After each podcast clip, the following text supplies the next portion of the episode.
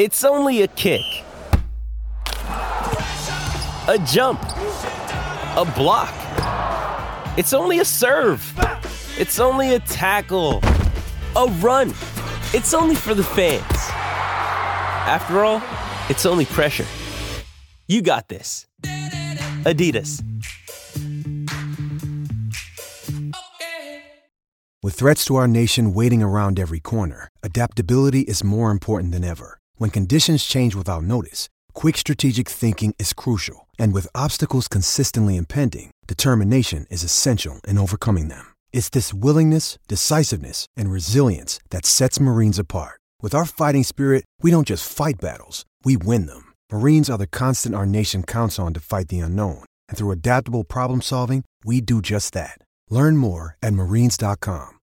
When you need mealtime inspiration, it's worth shopping Kroger, where you'll find over 30,000 mouthwatering choices that excite your inner foodie. And no matter what tasty choice you make, you'll enjoy our everyday low prices, plus extra ways to save, like digital coupons worth over $600 each week. You can also save up to $1 off per gallon at the pump with fuel points. More savings and more inspiring flavors make shopping Kroger worth it every time. Kroger, fresh for everyone. Fuel restrictions apply. Support the podcast on Patreon by joining the It's All Cobblers to Me fan club. Every month, you'll receive access to exclusive bonus content, such as our Meet the Staff series, hear our player interviews before anyone else, and be invited to regular meetups. By joining the fan club, you'll be helping us to continue our sponsorship of NTFC women's player Abby Bruin and enable us to keep the podcast and all our other content going to the high standards you expect. To join the fan club, go to patreon.com/cobblers to me.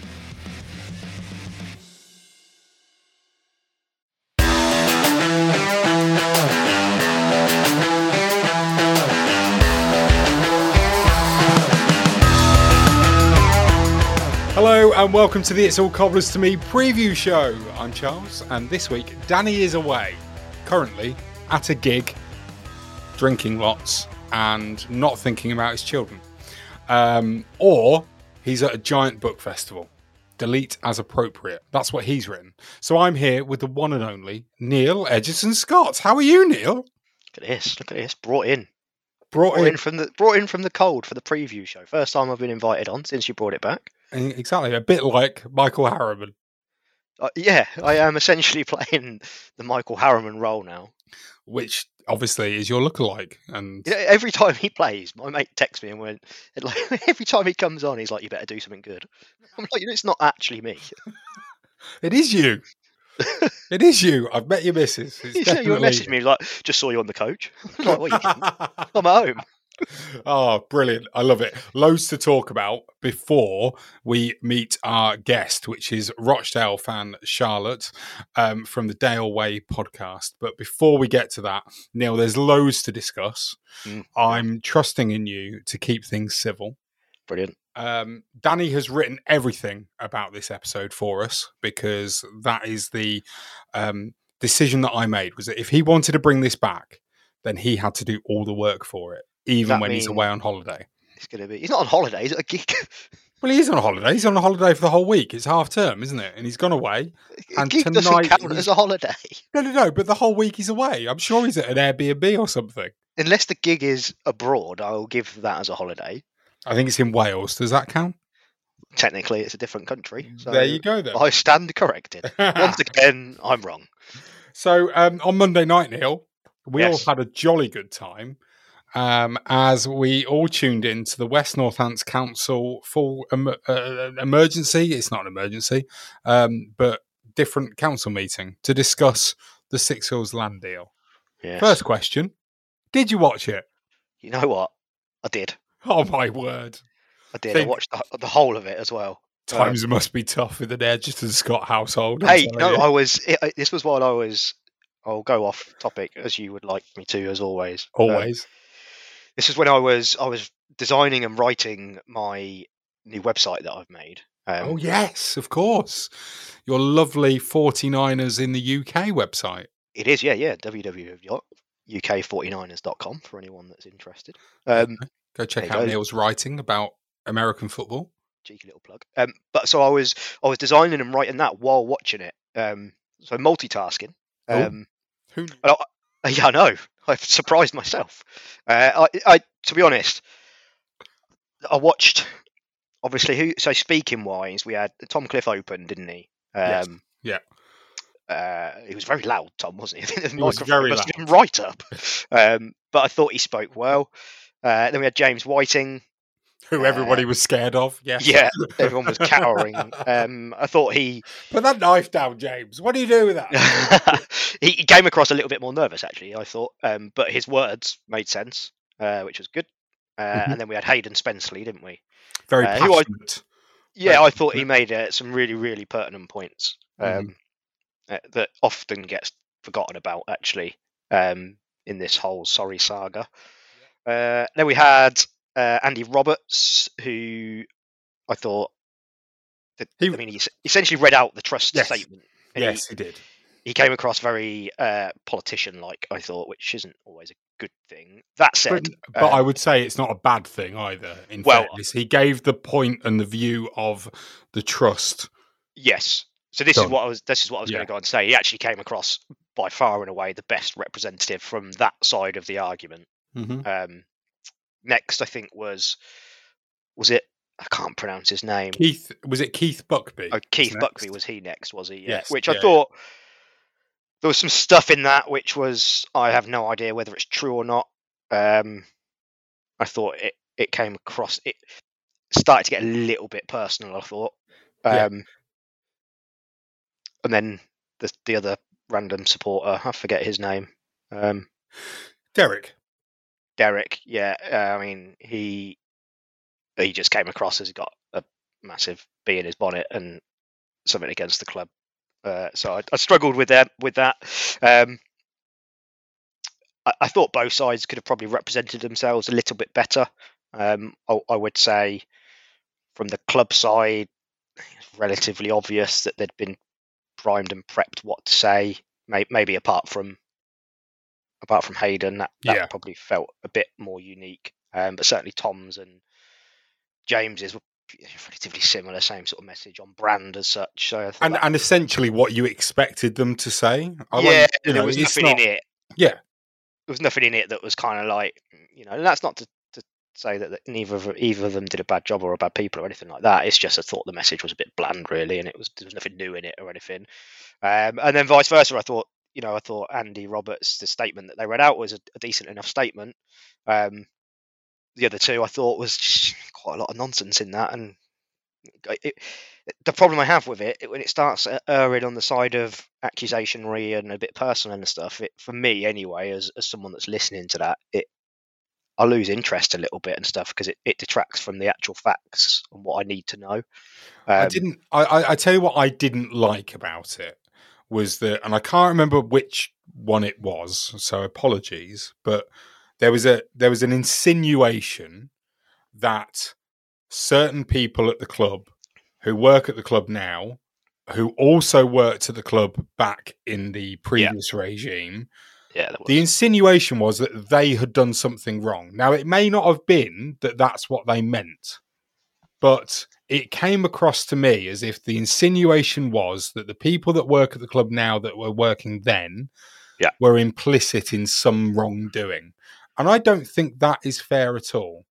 Well, on the basis of that, if I'm working for a company and something happens, is that my fault? Do I have anything to do with it? Or actually, am I completely in the dark? Well, more than likely, you're completely in the dark. The insinuation was when that part was read out, that I can't remember whether it was Keith or the other guy, whoever it was that was reading that part out, knowingly stopped, looked across, I assume, towards James Whiting, who I think it was about. I didn't notice that. Okay. Yeah, if you watch it back. And I just think, look, at the time when, let's be honest, when £10 million went missing, basically. Yeah. 10.25 million. Sorry, 10.25 million. Mm. There was, up until a point, the trust were on the board, right? Well, yeah. But I mean, I would say I know they've resigned their position, and I know that's all water under the bridge and stuff. But I don't this sort of element. I don't understand why. Why is that relevant? Or he was at the club when £10 million went missing. So what? So was Sam Hoskins. I think. And he's just got a low contract. Yeah. How dare they reward Sam with a new contract? For me, there's we know who we're pretty, and it's pretty obvious, and everyone's pretty confident who is at fault for this missing £10 million, right? Mm-hmm. That's all going to come out in the wash slowly but surely. And I think, listening to the council meeting on Monday, there was definitely in that some insinuation from councillors that there's going to be more charges brought around this year. I think even they might have even said within the next 6 months, yeah. Which can only be a good thing. So that's all going to come out anyway and stuff. I think that's, it feels to me a little bit like, do you remember when Alex Ferguson left Man United? And I do remember that day, yes. David Moyes then took over. Yes. He was in a success, yeah. He was in a no-win situation, right? He's followed. Absolutely. So no matter what happened, no matter what he did, he was going to fail. And it feels a little bit like some of the feeling towards the people still at the football club from certain areas feels that way. It doesn't really matter what you do, doesn't it? Like, we need another clean slate. And I don't know whether I agree with that, because I don't have the knowledge and the information, and whether they do or not, I don't know. I guess we'll find out. Okay, I will just so that nobody tries to have a go at us in any way. They will anyway. Here. Of course they will. But just to caveat this with the fact that I believe that both Keith and Derek were speaking as individuals, as fans of the football club, and not on behalf of the Supporters Trust. However, they were both introduced themselves as being directors or involved with the board of the Supporters Trust. So there is still a link between those two people and the Supporters Trust. However, Andy Roberts was the person that gave the official position of the Supporters Trust, which I will say I can understand where they're coming from. They basically, what they're saying is that let's have the whole of that athletics track land kept back for the football club. I think there's something in it, probably, to be fair. But I think with all of they're just asking the question: can we please have all of it rather than just half of it or whatever amount it is, percentage-wise? Let's have all of it, and then you can do what you want, selling the rest of it. But let's just keep the rest of that land that's covered by the ACV. It's that thing. I think there's a way to go about it, and I think that they sometimes get it wrong. So I actually saw a post from my own sins. I read the Hotel End earlier. Cool. You okay? Do you want some time? I would poke myself in the eye with needles afterwards. But so that councillor that spoke at the end of the meeting, I forget his name. Michael Brown. No, that's the ex-footballer. No, definitely, that's his name. Councillor Michael Brown. Oh, is it? Okay. Yes. So he. I'm just going to confirm that, but you carry on. Yeah, you confirm that. I'm pretty sure he's emailed me. I'm pretty sure that's him. Councillor Tony Yeboah. So he. I wish. I think he's the one. So one of the councillors essentially has signed up to the Hotel End and is it is Michael Brown. It is. Okay, good. Yeah, so he's interacting with people on there, which is really, really good thing to see, and he's getting some. He seems like a decent enough fella for a conservative. And he's interacting and he's saying the right things and he's talking and he's making sense when he talks, which is all you ask, right? And Keith Buckby's on there and he says a load of stuff, talks a load of stuff, which I assume is probably his own personal opinion. And at one point he states on there, the clear trust stance is we back the deal, providing the ACV thing can be sorted. Fine. Mm-hmm. I don't necessarily disagree with that approach. I think where they get it wrong and what they need to realise, if you're on the trust board or if you're heavily involved in the trust and that's what you're known for, let's be honest, that's what Keith is now known for, mm-hmm. You have to hold on to your own personal feelings and opinions, and because it muddies the water so much, and that's what causes a lot of the problem. It's very easy and simple to sit there and say, this post is my own thoughts. It's not going to be seen like that. Mm. It doesn't. It's not going to be. And that was what I felt. A bit of the issue was with Keith when he. This isn't a. Well, it is an attack on him. I feel really bad actually because he seems like a really nice guy. But it's just how I viewed what he said. I agree with you. It's that whole thing of, you know, on you see this mostly with people who work for the BBC as an example. Mm. In their Twitter bio, they will write, you know, opinions are my own or something, that to signify that these are not the opinions of the company that they work for. However, there are plenty of examples. And you don't even have to go back that far, really, for this kind of thing, where people have posted on social media something that is quite either left field towards outrageous and in some cases very outrageous. Was it the guy that worked for Savills that said something racist on LinkedIn? And he lost his job, basically, because everybody piled in and said, how can Savills have this person working for them who has essentially just turned around and said something completely and utterly illegal and let alone immoral. I do think that there is a learning curve to be had. I will say that they're all volunteers. Yeah. So nobody is getting paid. However, this has been my personal thought for yonks, which is that if you are connected to something like the trust, in a capacity where you are there to make decisions, because essentially board members are there to make decisions, then you've got to be aware of the fact that you will always be, while you're there, while you're in that capacity, you will be being seen as, well, that's your view and that's the view you'll be putting across in a board meeting. That's why when I post on social media about the Cobblers under my account on Twitter, I've always got in the back of my mind, people are going to be thinking, oh, that's the guy that hosts the podcast. Hmm.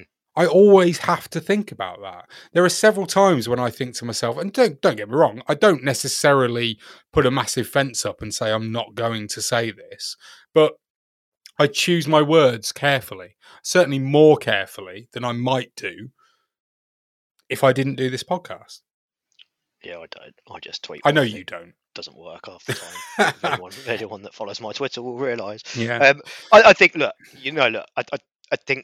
more so than ever, I think the trust do want what's best for the football club, but that's something that gets levelled at them, that they're trying to scupper the deal and they want, you know, the club to go bust. Or that's not true at all. Look, no. They're volunteers in general, you know, and they're fans of the football club. They're fans of the football club. They're all decent people, and a lot of them have done an awful lot of work to try and make sure the club keeps going. Don't forget, there's people on that board and people that are members, including myself, who back in 2015, when everything was basically the shit was hitting the fan, put their hands in their pockets or did something to try and get other people to put their hands in their pockets to raise money to make sure the club was still here. Yeah, you know. Agreed. A lot of work has gone into it. So, I they are fans of the football club. And I do believe that they all want what is best for the football club. Of course they do. From their own point of view. The club shouldn't... I mean, the club are very good at being on brand and on message. Because they're a professional organisation. They get paid, right? You know, people know it's their jobs. They've got to toe the line. So therefore, it's a slightly different situation. I don't know. I just want it to end, Charles. I mean, like, the other, I don't like, and actually, and I know, like, I had a bit of an attack on the words that Keith said and the words that other supporter said, but fair play to him for getting up there, and they obviously care more than I do, so respect. Fair enough. Obviously, it goes to the cabinet on Monday night, so. The likelihood is, from everybody that I've spoken to that kind of knows about this stuff, they're all pretty sure that it will get passed and voted on and go through at cabinet. The danger is that, especially based on some of the ridiculous questions that were being asked by some of the councillors, who I will be honest with, I can say this because I don't live in Northamptonshire, right? It's no wonder that nothing happens in that county, because quite clearly, a lot of those councillors hadn't actually read up on what it was that they were meant to be talking about that night. You say nothing happens, Charles. Well, go on then. What? I had a note through my door. Oh, hello. If I now want to dispose of my garden waste, I need to pay for it. Oh, mate, we've been doing that for the last 4 years up here. Oh, right. We're just catching up, pal. If anything, you've had it easy for the last few years. I've been paying 35 quid for my green bin. Anyway. But I've come up with a fantastic idea. Oh, yeah. Purple bins. Half a black bin. Oh. Fill it up with the garden waste. Cover it with rubbish. Jobs are good. Yeah, okay. It's a good job Danny's not here with his green party representatives. No deal, you get composting. No deal. Right, from one... I was going to say it'll probably get past the cabinet and then everything that's telling me is that somebody's going to call it in. Yeah. It won't be done yet. This is why I said I just want it to end. It's going to drag on and on again. There's loads more. And to be fair, we've talked longer than I wanted to about this, but it is a big topic. It's one of those things we could talk probably for about 3 hours about it and still not cover it, right? Oh, absolutely. Definitely. So from one never-ending thing to another, which was Tuesday night's 0-0 draw at Scunthorpe. Oh, my God, it was bad. Well, it was bad. It wasn't as bad as... on reflection. It wasn't as bad. It was a really bad thing. On reflection, it wasn't great, was it? But away at Scunthorpe, we always do poorly there anyway. 1980 was the last time we won there. We weren't even born. Nor was I. I wasn't. I know when I was born, I think. And also, I think on the commentary, Tim Oglethorpe said, the picture's in good condition. And I was like, it's fucking not. No, it didn't look very good, did it? Sorry, I've sworn. It's bloody not. It's fine. Carry on. It was one of those where there was load of little like divots and bobbles in it. And it looked quite hard as well, which is what she said. It wasn't conducive to our fast, free-flowing passing game, Charles. Pardon? Okay. After the game, Scott Pollock was mentioned by John Brady. Not physical or strong enough. Yeah. My favourite thing about this is people on Twitter essentially telling John he's wrong. Yeah. I love it. The man who sees him in training every single day has seen him in the youth team initially as well. Mm-hmm. Well, I'm sorry, John, you're wrong. Yeah, you're right. Oh, right. My work is sat down all day doing spreadsheets. But I know that Scott Pollock is, definitely a baller and should be in the first team. Look, I think from the little bit I've seen of Scott Pollock, I would say he looks like he is a talented enough footballer. He's got ability, but I think it's fair to call out he's never looked the strongest and he's never looked the fittest. So. Oh, I mean, I think he looks quite fit on his Instagram. I don't know what you're talking about. I mean, some of those pictures. Whoa, hello, Scott. Is Insta famous? That's what they say these days, isn't it? He is. # United and all that. Yeah, Insta famous. Getting all the pokes. Yeah. Okay. Sam Hoskins. Speaking about those that you want to poke. Sam Hoskins signed a new contract until 2024. Good news. Just say it's good, and then we can introduce Charlotte and get on with the preview show, Neil. It's good. Welcome, Sam. Hey, hold on. Before we get Charlotte on, I know she'll be she may well have just left Charlotte. I wouldn't blame her. I'll be honest. She's probably bored stiff. And who could blame her? But just quickly on Sam Hoskins, how many years is that now? Because he must be getting close to testimonial. It'll be... By the time that his contract ends, it will be 9. So I actually am a little bit disappointed that they didn't just give him the extra year. I bet just to make sure. I bet there's an option. I want a testimonial. Yeah. We all want a testimonial. All I really want to see is another goalkeeper sat in a deck chair at 6. That's what I want to see. Was it Keith Welsh that did that? It was, yeah. Oh, Welshy. That's all I want. All I want is a goalkeeper. Who would his testimonial be against? It'd be against Southampton, wouldn't it? Maybe. That's where he started his career, wasn't it? That is where he started his career. I mean, I did suggest on Twitter because apparently James Hennigan at the Chronicle and Echo only started a month later than Sam after Sam had signed. So what I suggested was we have a Sam Hoskins 11, which could be the 2015-16 team. Yeah. Or versus his favourite players. Yeah. Versus a Henna's All-Stars. I know what you're thinking. I am thinking that. Exactly. Podcast, Cobblers Show, podcast, get us in there, Henna's. Chronicle, get them all in, get all the media lovies in. I'll dig out my Puma Kings. Oh, mate, I'll see if I can fit into my Predators from like 1999. Get us in, Henna's. Won't, but get us in, Henna's. Hey, I didn't know Henna's had been at the... How high did my voice go then, by the way? I didn't know Henna's has been at the Cron for that long. No, yeah. There you go. Almost the same length of time that Sam Hoskins has been a Cobblers hero. I'll tell you what they should do. They should go out for dinner together, Henna's and Hoskins. Oh, what like that fan did? Do you remember? Do you remember? Henna's and Hoskins. There you go. It could be like a weekly Cron thing. Oh, do you know? Because the Cron have just started that video preview thing, haven't they? Which is excellent. Tim Vickers, who I'm sure used to just be a lowly tea boy. Jefferson Lake when he's listening, he'll know what I mean. And the Henna's sit on Zoom together and have a chat. They preview the Cobblers, and then I presume that they reverse roles, and then Vickers previews the Saints match. But obviously, we don't look at that. I did hear that Henna's does like role play. So. Could we get a jingle sent in for Henna's and Hoskins? Oh.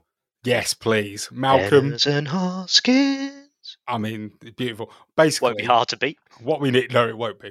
What we need, romantics type feel to it. So think like, do you remember Late Night Love with Graham Torrington? Neil, you know Graham Torrington. Why didn't you just message him and ask him to do a little jingle for us? Because Graham Torrington agreed to come on the pod, and then I pied him and forgot to reply. Oh, dreadful. Anyway, on that note, please welcome from the Dale Way podcast, Charlotte. How are you, Charlotte? Are you okay? Hi, I'm all good, thank you. How are you both? Good, thank you. I'm just glad that you're still there. Don't worry, I've not fallen asleep. I'm still here. Neil has fallen asleep, and it was him doing most of the talking. It's dreadful. Now, obviously, to start off with, we'll go back to last year. Yes, wasn't very good for either of us. Obviously, relegated on exactly the same day as us last season. Quick question: do you feel that was deserved? To be fair, I really do, because there were so many chances with us that we could have got out of it, and we just brought it onto ourselves. It wasn't the best season, because obviously COVID, don't get me wrong, but just in general, manager, the players didn't seem up for it. It was just one of them seasons that I know we got relegated as well, but one of them seasons that you really want to forget, and you try your best to think, do you know what, it didn't happen. It really didn't happen. Oh yeah, we did that, didn't we, Neil? We tried to forget. Forget what? Fact, yeah, exactly. I think we genuinely we do forget, and in fact we say all the time that's it. We do not recognise last season as ever having happened, which I think is the best way forward, to be honest with it. So how have you rebuilt this season? How's it gone for you so far?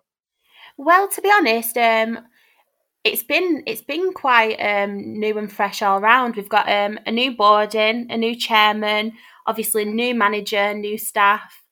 Quite a few new faces we've seen, especially in January. January's been quite a good window for us. Obviously, we've lost Jake Beasley and Aaron Morley, who went to Blackpool and Bolton. But we've managed to get in Max Clark from Fleetwood, that was on a free contract. We've got Paul Downing from Portsmouth on loan, which he was really helping our defence, but then he got an injury, and obviously now our defence is conceding again. So, yeah, that's not very good. We got Luke Charman from Darlington. We actually paid a fee for both him and Tavon Campbell from Woking. And we were linked to him. Sorry about that, guys. Is he any good? Do you know what? He's actually quite decent. But to be fair, since he's come in, we've not really been creating much for him, which is really, really frustrating. So don't get me wrong. On his home debut, he scored. It looks good. But he's just not getting anything for him, really. We're just not creating much at all, Dale. It's frustrating. And we managed to sign Corey O'Keefe on a permanent deal as well from Mansfield. He's a full back for us, and he's definitely a fan's favourite. So yeah, we're doing quite all right this season, player wise and fresh faces. But it's just a frustrating season for us again, really, where we seem to be going through phases. 1 minute we can't defend, but we're creating chances, so we're leaking goals. So we're leaking goals from all angles. Then we managed to sort our defence out and we're just not scoring. And honestly, it's just so frustrating. Really frustrating. So everyone's favourite named footballer, Brian Barry Murphy, resigned, didn't he, in the summer? Yes. He actually went to Manchester City under 23s, I think it was. And yeah, it was quite a weird one because it was quite a mixed bag, really. A lot of our fans is a really likeable guy, don't get me wrong. We've got a lot of time for Brian Barry Murphy, but at the same respect as well, I think it was time for him to go and something fresh, because it just got to the point where it was just the same and he'd say the same things in interviews. It was getting quite repetitive. Nothing were happening on the pitch. The season before, we obviously avoided relegation with that Joe Thompson goal. And... I think it was just time for a new chapter, really, a new management team, and Robbie Stockdale, isn't it now? Yes, it is. It's Robbie Stockdale and Jimmy Shan as our assistant manager. And to be fair, I think this season, to be honest, I didn't expect much. I thought it's going to be a frustrating season. Obviously, a lot of our players went. We sold Ollie Rathbone to Rotherham. He's doing very well. Stephen Humphries to Wigan. So that was two massive losses for us. And we always thought it was going to be a frustrating season. And it kind of, we started very well early on. And I think even though we thought it's going to be a frustrating season, we kind of thought, oh, do you know what? We might be going somewhere here. And a lot of us were planning our promotion party in like September, I was one of them. Don't get me wrong. I was one of them. And then I think reality's kind of struck in a bit now. Like, it is going to be a tough season, but because we were doing so well, there's kind of like a divide with the fans. There always is, don't get me wrong. But I think some of them do need a reality check, because we have been punching above our weight in League One, and obviously under Keith Hill in particular, that's the best we've ever been. So obviously financially, we've not got the budget. We can't compete with these top teams. So I think some of our fans do kind of think we are a League One team when in reality, we're probably not. I mean, that's one of the things, isn't it? Because with us, you know, and I think, you know, me and Neil are probably the same on this, is that we see the Cobblers as being should be in League One team. And the reality is that actually we're a League Two team that flirts with League One every now and again. And obviously, I mean, for years, Rochdale, was it 40 years or something that you went without a promotion? It was a long, long time. It was known as the Rochdale division, obviously Division 3 League 2 at the time. Everyone used to laugh about it, and there were jokes, like commentators used to call it the Rochdale division. And it's Keith Hill who obviously made us like a League One team, and he got us our highest ever finish. We just missed out on the playoffs our first season in League One. And I think that's what some of our fans do forget, where it's like we only really achieved under like Keith Hill. And apart from that, we have been that team in League 2, Division 3, obviously back then. So that's what I think our fans do need to realise as well. So this season, you're 16th at the moment in League 2. Yes. So by the sounds of it, you're... I won't say that that's where you expected to be, but is that around about where you were looking at, or did you think that you would be higher up? Because I know that, so for instance, for myself, I think I predicted that the Cobblers would have a top 10 finish, and obviously we're exceeding that expectation that I had personally. Where did you think that you'd be this season, and how does that compare to where you actually are now? Yeah, well, obviously, like I said, I thought it was going to be a frustrating season, but I will be honest, I did think we'd finish higher. I didn't think we'd get promoted. I didn't think we'd get playoffs. And even if we were in them positions, I think it would be a season too soon with just what's happening on and off the pitch, the rebuilding. I think if we did happen to go up at the time, if it was like obviously capable, it would have been too soon.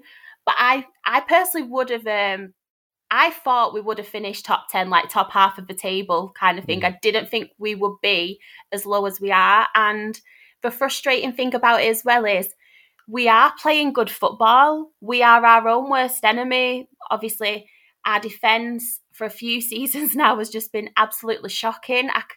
I honestly cannot think of a season where we have had good defence and not leak goals. And I don't know whether it's because we're playing more attacking now and it's just the formation. I don't know. But then we'll go through phases where, like I mentioned before, we've got Paul Downing. He kind of calmed down our defence. And at Forest Green, we was actually beating Forest Green 1-0. Paul Downing got injured, and within 30 seconds of him going off, Forest Green scored. And then obviously we scored again and ended up winning 2-1. And that's just the kind of season we're having. It's really frustrating. I mean, it does look, because you've scored the same amount of goals that we have, 38, which, I mean, we don't think that's enough, do we, Neil? We kind of look at that. I mean, especially because most of those have come from set pieces, corners or free kicks. It's boring. Yeah, very boring. But you've conceded 40 compared to our 25. So there is obviously a big, you know, gap between those two defences when you put them together in that way. I mean, just looking at the league table now, you've got 35 points. Now, to get into the top 10, Port Vale are currently 10th on 46. So there's an 11-point gap that you've got to actually make up to get into that top 10, which feels huge. You know, at this stage of the season, I actually didn't realise that it was that big of a gap between that. I think last time I really looked to see, you know, the whole of the league table rather than just looking at the top and then the bottom, it all seemed like it was fairly close together. But it sounds to me, and maybe judging on, you know, the scale of those points differences, that you're kind of resigning yourself to a lower half. Oh, finish. 7 points off the bottom two. Neil's got you relegated already. No, honestly, it's ridiculous. It's ridiculous. The only good thing about it, and obviously like, well, obviously not good for them, but the only decent thing about it at the minute is Scunthorpe are obviously a bit behind us kind of thing. But apart from that, obviously, I was at the game yesterday. I was constantly checking my phone for the results because it's just, you're there trying to watch the football, but then in the back of the mind, you're thinking, oh my gosh, we are actually in a relegation battle as well, possibly. So I was just constantly on my phone checking for other results because it is scary times, and as much as obviously I think we have rebuilt, and obviously we are a decent team. We're playing good football. We're just not getting the points. We've been getting draws, don't get me wrong, but we need the wins. We really do need the wins, and the game against Scunthorpe on Saturday, we managed to scrape a win together, and that was our first win of the year. Oh.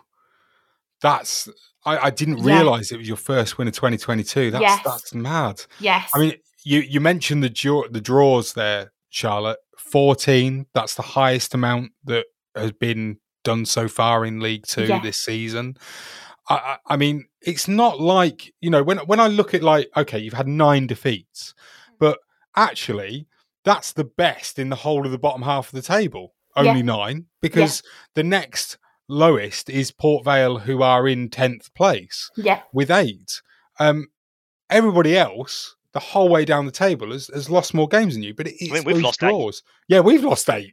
So, I mean, you know, don't forget, Keith Hill always said that you can definitely lose about 15 games and double figures, still get promoted. Yeah, double figures.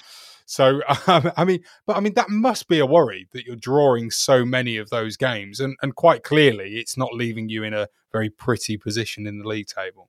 Yeah, it's really worrying. And like I'm saying, we'll go through phases where we'll we'll concede the goals, but we've got quite good attacking, so we'll be scoring the goals, but then we'll go through a drought where we're not scoring. Then we managed to hit form again with Jake Beasley, but then we ended up selling him to Blackpool. Honestly, it's that, like I keep saying, it's that kind of season where you think, yes, we've got it here, and then something bad happens. And it's just honestly so annoying. It really is. Well, look, we'll come on and we'll come back to Jake Beasley in a minute. But obviously the other thing that's been going on with the Dale this season has been to do with the ownership of the football club. Yes. And there's been an awful lot going on. And I think, you know, as Cobblers fans, you know, sometimes we think we've got it bad or had it bad. Yeah. And in a way, it's, and I don't mean this as any disrespect to you or to Rochdale at all, Charlotte, but in a way, it's sometimes nice to see that we're not alone. No, 100%. There's issues. Yeah. Can you just talk us through actually what's been going on? Because I've seen a lot of things in the media talking about how you've been having to raise funds to fend off a heist almost. I can't think of the word that they use for it, but a hostile takeover. That's the word. Yes. So what's been going on? Yeah, so basically Rochdale Football Club, we've been fan-owned for 115 years. That is pretty much how it's been. It's the Dale way. And, it's always been fan-owned, and we've never, ever had a majority owner. And right, okay. It's just a club that's... It's a small club, don't get me wrong. It's the heart of the community. We've obviously got big clubs around us, like your Manchester United, your Manchester City, your Bolton. So we're just that small club with, like, the same fans. We're always asking for other fans to join and stuff. We're always trying to make it, you know, so it's like suitable for kids. There's always activities going on and stuff, because we are that club that we, because of the teams around us, we don't attract the fans. Obviously we've not got the budget, so we just rely pretty much on being like a community football club. Yeah, and we've always been known for being a really well-run club as well, financially. I can't even say it, financially.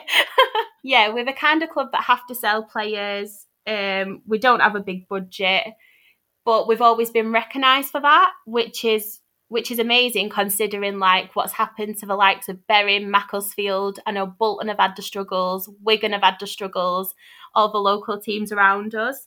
Mm. But in the summer, anyway, we were in the news due to a failed takeover. Mm. And one of the men involved, who I can name because it is in the news, is Andrew Curran, and he was actually linked to Swindon. Him and another guy were linked to Swindon, and unfortunately that was when Swindon were struggling as well. Yeah, mm-hmm. Obviously they've come through it now, but that was when Swindon were struggling. So the Swindon fans have been really amazing with us as well, and they've actually helped our trust, you know, through some of the issues, which is amazing how different trusts can all come together. But Andrew Curran, he's an advisor to a company called Morton House. Yeah, and he was recently in the news himself because he was found guilty of making a homophobic remark in a meeting with the EFL, and obviously to do with Rochdale, and he's actually been banned from football until March. Okay. So just by knowing about what's happened and what he's come out with at that meeting, it doesn't really give a good impression of a person. So just judging by that, it's someone who we don't really want in our football club. Yeah. But then it did go really quiet for a short while.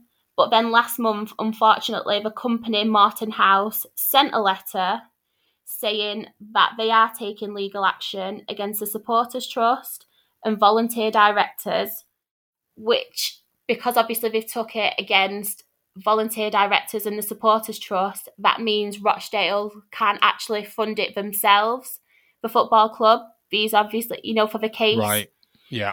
So, yeah, that's when, obviously, the Dale Trust have asked, they posted online, we've been doing fundraisers just to raise money to take these men to court so we can stay fan-owned, because it's just horrendous what's going on. And I don't want to go into much detail, but from what I've seen previously and on the internet, the guys who are obviously to do with this takeover and who are taking us to court are the people that we don't want in a football club. They're really not. And so in the summer, the fans actually worked really hard, and they actually did their own investigations against these men, just digging up information, seeing what they could find to obviously help the EFL, to try, because they have to do a check, the EFL have to do checks, don't they, if people want to own clubs. So we're just basically finding any information they can to try and stop what's going on. So they've worked really, really hard. But obviously, because this has happened, our fans and people who have helped with these investigations have obviously put the board and the trust in this position. So just as a football club itself, we're just basically asking as fans if the wider football community could help us in some way. And obviously there's been donations from Arsenal Supporters Trust donated. It's actually, I think it was Borussia Dortmund, someone. Oh, right, okay. Borussia Dortmund has actually donated. Charlton fans have actually been amazing because they are kind of linked in some way. I won't go into details, but they are linked into it some way. Oldham fans have been immense and really, really helpful, considering we're local rivals, but that just shows the solidarity in football and how it's not just football kind of thing. We can get together and help each other in some way. And we are a small community club, and as much as it sounds silly, it's not just about football at the end of the day. It's them 90 minutes, going, watching your team, the making friends, escaping from whatever personal issues you might have going on in your life, just an escape. And it's hard to think of what it would be like without Rochdale if something bad did happen to it. And just Rochdale Football Club itself, it's about the fans. It's always been about the fans. Obviously, it's fan-owned. It's family-orientated. I don't know if you're familiar with the story as well, but we actually had a super fan who passed away called David Clough, and he dedicated his life to collecting money for Rochdale. We used to have like a lotto, and he'd go around the streets no matter what weather, collecting money for the club. And unfortunately, he did pass away, and he left every single bit of money he left to the football club. And that actually helped to buy a scoreboard for us, and it also helped the Supporters Trust buy shares. So we could obviously buy shares into the club, so we did have a majority ownership, which is amazing. And just to recognise what David Clough did for the club, we've actually got a statue of him, and he's sat in his seat, what he's sat in for absolute years. And if you actually went to Rochdale, you'd see it, and it just looks exactly like him. It's mental. And just things like that just shows like Rochdale is just about the fans, and that's how we want to keep it. It really is. Yeah, I'm just, so everything that I'm going to say here is taken from a BBC article. Yeah. So, everything here is what is actually online and you can see for yourself. So when it comes to, first of all, you're talking about being fan-owned as a football club. So my understanding of this, and feel free to correct me if I am wrong. So my understanding is that there was no majority sort of shareholder in the football club. There were many, sort of maybe five or so, fairly large shareholders. Yeah. And the company that you talked about, Morton House, they bought a few of those people out of their shareholding, which then took them over the top of the, to become majority shareholder. But because it wasn't in one transaction, it wasn't subject to EFL approval immediately. Well, but this is the thing, obviously from that, but there's a lot of things going on behind the scenes, and we don't actually know what is true. We'll move away from that then, because obviously it's very, very complicated. Yes. just tell us. So obviously the Supporters Trust is still raising money to be able to, I presume here, to be able to fight this legal case that is being brought against them or against the directors of the Supporters Trust. Is there anywhere that like Northampton fans, if they want to, can go and try and offer some help or financial support at all? Is there like a GoFundMe or anything like that? Yeah, well, the last couple of games has actually been people from the Supporters Trust outside collecting any loose change anyone has. You can also donate on www.upthedalenotforsale.co.uk. And even, we all know, obviously, recent times, we've all not got the same money that we did have. We've just been through a pandemic, so even if you can't offer any money, if you just see an article about the situation, if you follow me on Twitter and you see something I post about it, if you could post a link for people to donate who can, just absolutely anything anyone can do. If you're on Twitter, give it a retweet or just quote tweet it with anything, just anything like that. Even if you can't donate, that would be so helpful. It really would. No problem. I'll make sure that there is a link in the description for anybody that wants to go to that site and pledge anything. Then you can do. I'll be there on Saturday as well. I'll make sure I've got some change to throw in a bucket. Thank you so much. If we can help out in some way, shape or form. So we'll move away from all of that just to finish off and give you a bit of a chance to breathe. So you mentioned earlier on, actually, Jake Beasley, and he was your top scorer. But he joined Blackpool in January. Yes. And he was replaced by Tavon Campbell, who was linked to the Cobblers back in January. He signed for you guys from Woking. He scored 13 goals this season. I think that's in the conference. He might have scored a couple more for you guys as well. How's he looked so far for you? Has he been the replacement for Beasley? Well, to be honest, it's not his fault, but the last games he's played recently, we've not really performed very well, and he scored on his home debut, which was really good.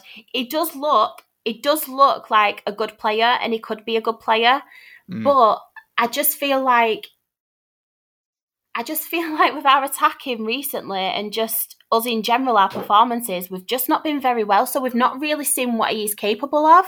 So who else should we be looking out for then, Charlotte? Yeah, so we have a forward called Alex Newby. He often plays as part of a front three, but he can play as a winger as well. And he's probably, I think now Beasley's gone, he's our top scorer for the season. And yeah, he's a good finisher. He's very skillful. So he's definitely one to watch.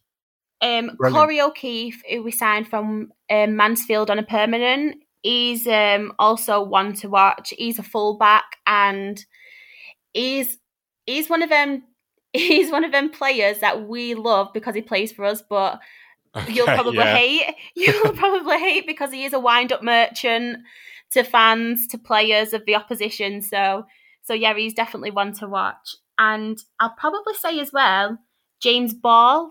He's a midfielder who we have just signed in January, and he's scored in the last few games. He's got a couple of goals, and yeah, he's your typical centre midfielder. He's also a wind-up merchant as well. He's always there. He's always getting his foot in. So he's another one to definitely watch. I think they're the three I'd probably say. Okay, something that I know that Neil loves to do is to look at the players for any particular team and just pick out somebody with a great name. So doesn't matter how good they are or anything like that. But I'm looking through the Rochdale squad at the moment, Neil. Well, I've got one already. Have you got one already? Because the only one that I've gone for straight away, and it's not because of the fact that he looks really scary and that I wouldn't want to meet him in a dark alley, is Matt Dunn. Oh, really? He looks like literally he's just saying, no, I'm done. See you later. I am a big fan of Danny Cashman. Oh, good one, that. I like that. Do you think he just carries around cash with him all the time? You were going down that. I was thinking there's numerous things you could change that surname to, isn't there? So, oh, hello. Oh, I don't. It's not George Broadbent. That's not a bad one. Not bad one. I want to know, Neil, who's the Rochdale player with the best hair? Oh, good question. Good question. Here we go. All the big questions asked on this podcast, Charlotte. Best hair. I would say Abraham Adoa. Is that how you pronounce it? Abraham Adoa. Yeah, he's got great hair. He's got great hair. Max Taylor looks like he fancies his hair a little bit. I would say. He's got good hair. Taylor. Yeah. Where is he? Strikes me as the sort of guy that probably uses straighteners. I'll tell you what, but will any of you have seen Alex Newby's new hairstyle? Probably not. He's dyed it bleach blonde. It looks like, do you know the video Eminem Stan? It looks like Stan. Oh. Yeah, he might be a winner. He's gone for a Phil Foden. Is that what the kids would say? Pretty much. Yeah, okay. He's gone I've seen it. I like it. I'm not going to lie, Charles. If you see this picture, it doesn't look dissimilar to me, you know. Really? Oh dear. Oh dear. Whether that's a good thing for him or not, I don't know. It's debatable. But he should definitely immediately change it. Or I should immediately change mine. No. Definitely, he should change it. The association with you is something that he really. He is a professional footballer. Yeah, exactly. Can I just ask a very quick question? Jimmy McNulty. Yes. How old is he? You know what? I don't even know. How old is Jim McNulty? I've just looked at this and just established that he's younger than I am, which is dreadful for what I've just said. Is he actually? Yeah, a whole year. Well, no, not a whole year. 4 months younger than me. And also, Paul Downing looks like a tree. A tree. But the other thing that I'll say is that he was born in Runcorn, Jimmy McNulty, and being from Warrington, it shows. There we go. So I've got one more. The goalkeeper, Joel Coleman. Yes. Oh yes, he looks like a Football Manager regen. He doesn't look real when you look at his picture on Wikipedia. Not on Wikipedia, on Google. Yeah, he does not look real. It's the the picture that I've got on the Rochdale AFC website, I should say. Blonde hair with a definite brown beard.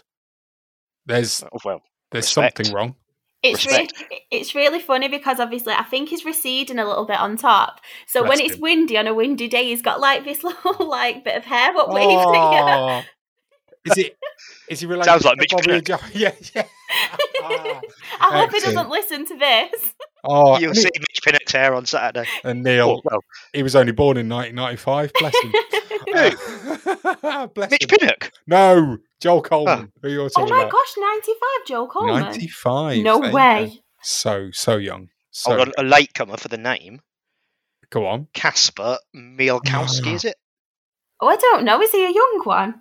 He's 18. I was going to say, yeah. I'm not.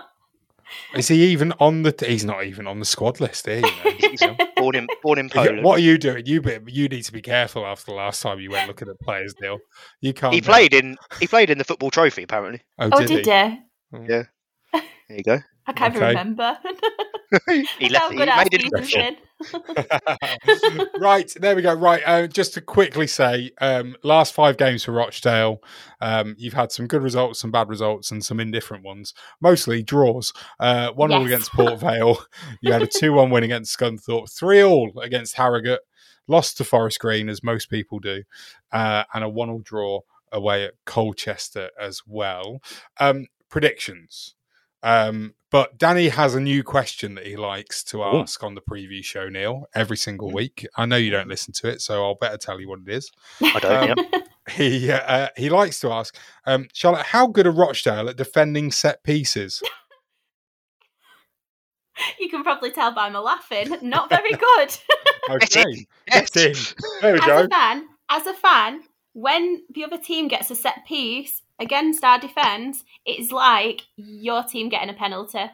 It's a dream. Right, well, that's just changed my prediction then, Neil. I don't know about yours. My prediction has changed. Oh, dear. Okay. It's not bad. Well, in that case, Neil, I'm going to start with you, my friend, for a prediction. Rochdale against Northampton Town Football Club, 3 p.m. Saturday. Yes, I knew that I was coming. Yes, 3 p.m. Saturday. What's your prediction? Hold on a minute. Yeah, Oh, we'll give a prediction in a minute. Okay. We haven't mentioned the chip shop. We haven't mentioned the chip shop. It's amazing, isn't it? Oh. That's the only reason I turned up tonight, to find out about the chip shop. Are you coming on Saturday? No. No? Chip shop's not that much for a draw then, obviously. No. Well, it's more the Gobblers, actually. There's not that much of a draw. Okay, just to make sure, Charlotte, is it still open? It is still open. Oh. And the funniest thing is, every time someone sees me on Twitter and they go, oh, you're a Rochdale fan, is that chip shop still open? That's the question I get the most. Brilliant. Absolutely brilliant. Neil, let's have a prediction from you. Prediction. Well, I was going to go relatively conservative, but after Charlotte has explained, but after Charlotte has explained the problems they have with set pieces, I'm going to go 5-0 Cobblers. Lovely, absolutely. All from lovely. Set pieces. All from set pieces. Corners or free kicks, or a mixture? Corners. I think they'll all be from corners. Oh, nice. I'm going to go pick a mix with my set piece delivery. I'm going to go with a 2-1 Cobblers win. Both goals from set pieces, one from a corner and one from a free kick. Neither of them direct, but both of them headed home by a centre-back. Horsfall and Guthrie to score for the Cobblers. There you go. Charlotte, prediction from the Rochdale end. I'm going to be optimistic. I'm going to go for another draw. Not a loss, another draw. And I'm going to go with, I think it'll be 2-2. And I'm going to go as the scorers. I'm going to go with Liam Kelly, who's a centre midfielder, and I'm going to go with Alex Newby. Lovely. And we just point out we have kept 17 clean sheets this season now. Yeah, 17. Oh. Can I change? No, that's it. Too late. It's going to be 3-0 to you guys. Bless you. Well, look, thank you so much, Charlotte, for coming on, being such a good sport. It's been great having you on the preview show. Thank you so much. Oh, no, thank you so much for having me on. I really enjoyed it. You're very welcome. And as I said before, if you want to find out how you can donate to that fund to try and help the Rochdale Supporters Trust essentially not get sued, or whatever it is that's happening, then there will be a link in the description. Now, Charlotte, you are also one half of a podcast that talks all about Rochdale, I believe. This is your chance to plug that podcast and get every single Cobblers fan listening to it for 1 week and 1 week only. Yeah, so I'm co-host with Isabel on, it's called The Dale Way, and you can find us under The Dale Way on Twitter, on YouTube, on Instagram, on pretty much every social media site going, to be honest. Good stuff. Brilliant. Make sure you go and check it out, Cobblers fans, at least for this 1 week while we're playing each other. Neil, thank you very much to you for stepping in to Danny's void, which I know is quite big. He's a big man to replace. He's a big character. He is. It's all those books filling up the hole. And the beard. And the beard, exactly. Next week, we'll have a Tranmere fan. Because it's happy birthday to the Cobblers next week, isn't it, Neil? Oh, is that next week, is it? It is next week, yeah. 125 years, Neil. How's it feel? Yeah, I mean, it's been a long time. It's been a long time. How's it feel?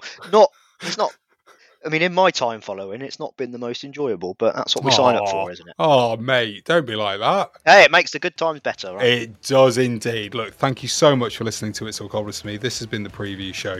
We'll be back on Tuesday with our regular weekly episode where we'll be looking back, no doubt, on the game against Rochdale. Thank you again to Charlotte for joining us. Thank you for listening. If you want to support the podcast, you can do. Just go to patreon.com/Cobblers to Me.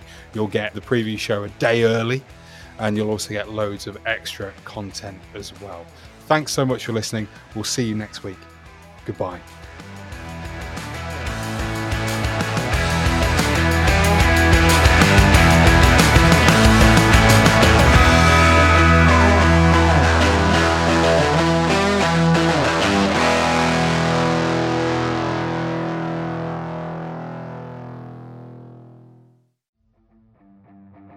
Support the podcast on Patreon by joining the It's All Cobblers to Me fan club. Every month, you'll receive access to exclusive bonus content, such as our Meet the Staff series, hear our player interviews before anyone else, and be invited to regular meetups. By joining the fan club, you'll be helping us to continue our sponsorship of NTFC women's player Abby Bruin and enable us to keep the podcast and all our other content going to the high standards you expect. To join the fan club, go to patreon.com/cobblers to me. Sports Social Podcast Network.